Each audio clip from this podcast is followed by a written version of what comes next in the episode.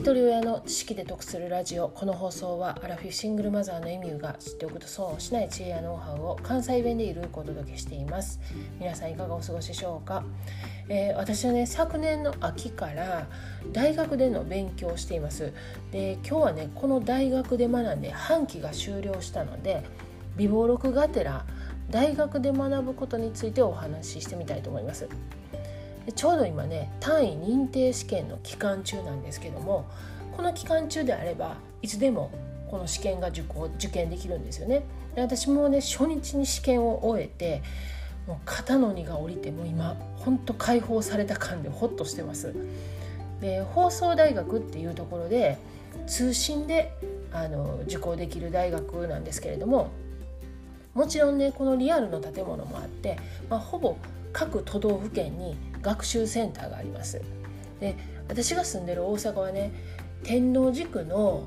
環状線の寺田町っていう駅があるんですけども、そこにね、この大阪の学習センターがあるんですよね。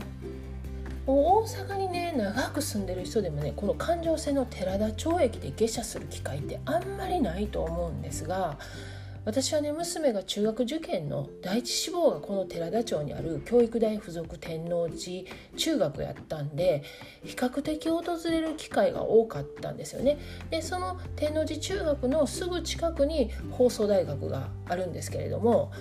なのでなんかね、寺田町にはそのご縁があって親近感を感じるんですけれども、ちなみに娘はこの第一志望は不合格だったんで、この学校に通うことはありませんでした。で、この放送大学の学習センターは図書館もあるし、授業ももちろん受けることもできます。で、今はね、このセンターに行かなくても放送授業とかオンライン授業で、単位の認定の試験も全部ネット環境さえあれば完結します。で、私の選択したコースは人間と文化っていうコースやったんですけれども、そのコース外の授業も受講することができます。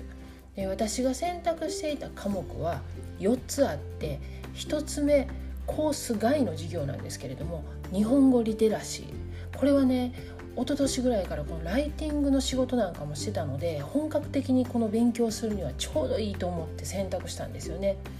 で、文章を読んだり書いたりする基礎なので、それでもね、知らないことたくさんあって、めちゃくちゃ面白かったです。で、受講する前とあとではやっぱりその自分の読む力や文章を書く力っていうのが確実に変化してると思いました。で、2つ目以降はね、その人間と文化のコースの中の科目を選択したんですけども、まずね、コミュニケーション入門、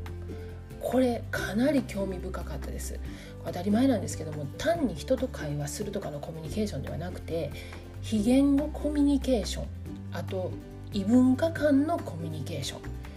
異文化の価値観であったりとか、外国人労働、あとジェンダーって言って、もうまさにね、こう多文化共生を目指すのであれば知っておく必要のあるコミュニケーションに関する基礎を学びました。で、もちろんね、その心理学とか脳科学的な視点の話も出てきて、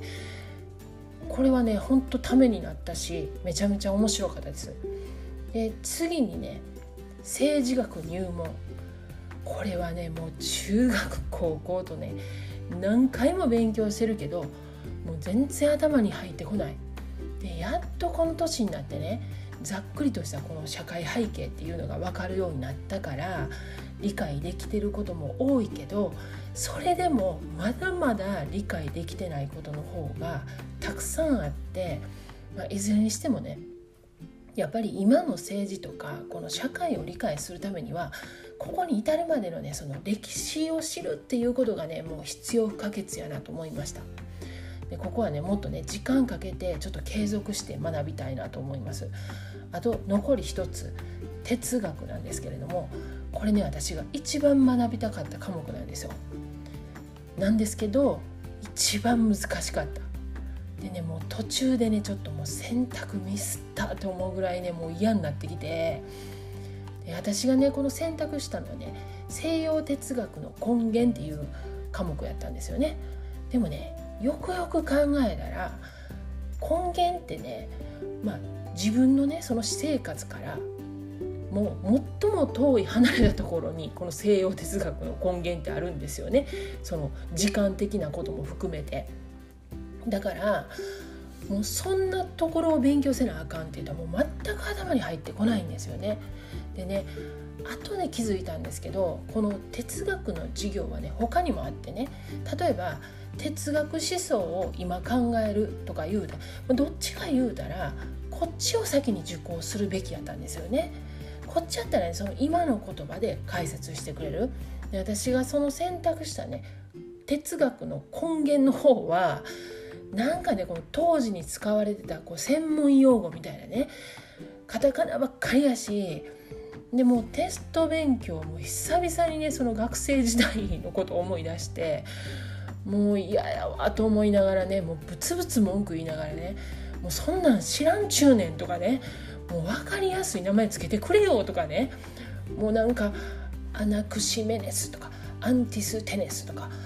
パルメニデスとかプロティノスとかアリストテレスとか、なんかスースッキやなと思ってね、まあアリストテレスぐらいだったらなんとか分かってるけど、でもねもうこういうのをねもうほんまにちゃんとしっかり調べずにね、もう感覚でね、これいけるんちゃうかと思って選んでしまったんですよね。でも後からうわえらいこっちゃと思ってね、まあ、この4000円の暖房器具買うのに3年悩むくせにね、もうなんかこうやってえいやってやっちゃうんですよね。でまあちょっと後悔したんですけど、まあでもね大人の勉強やからね、もうやめたいうわけにはいけへんから、まあお金も払ってるしちゃんとやろうと思って前なんとかやってたんですけれども、まあこの哲学もねこう分かれへんところはまだ今でも全然分からないんですけど、全体的にはね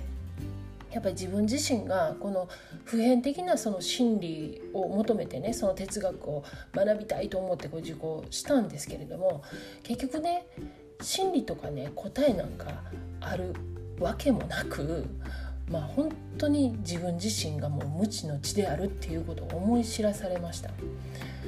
で、まあこの歴史っていうのがもちろんあるんですけど、その日本においてもね16世紀ぐらいに1回この西洋哲学っていうのが入ってきて、でその後19世紀その戦前ぐらいにちょっと広がったんですけれども、結局ねそのあまりこの西洋哲学がその戦前にねいいようにこう使われてなかった。なのでなんかこう戦争助長ではないけれども、あまりその解釈が良くなかったみたいなんですよね。でまあ、包丁がねその美味しい料理作ることもあれば人傷つけるっていうようにね、その哲学もその解釈次第でその善にでも悪にでもなるんやなって、だからその時代とかその国文化によってのその常識とか価値観が変化するんやっていうことを留意した上で、先人のね知恵をねどのように解釈するかっていうのが大事なんやなっていうことを思いました。であとやっぱりこの日本っていうこの立場、地理的にとか、まあ、文化的にっていうのはその西洋と東洋とどちらもこう受け入れやすいポジションっていうかところやと思うんですよね。だから医学とか宗教を通しても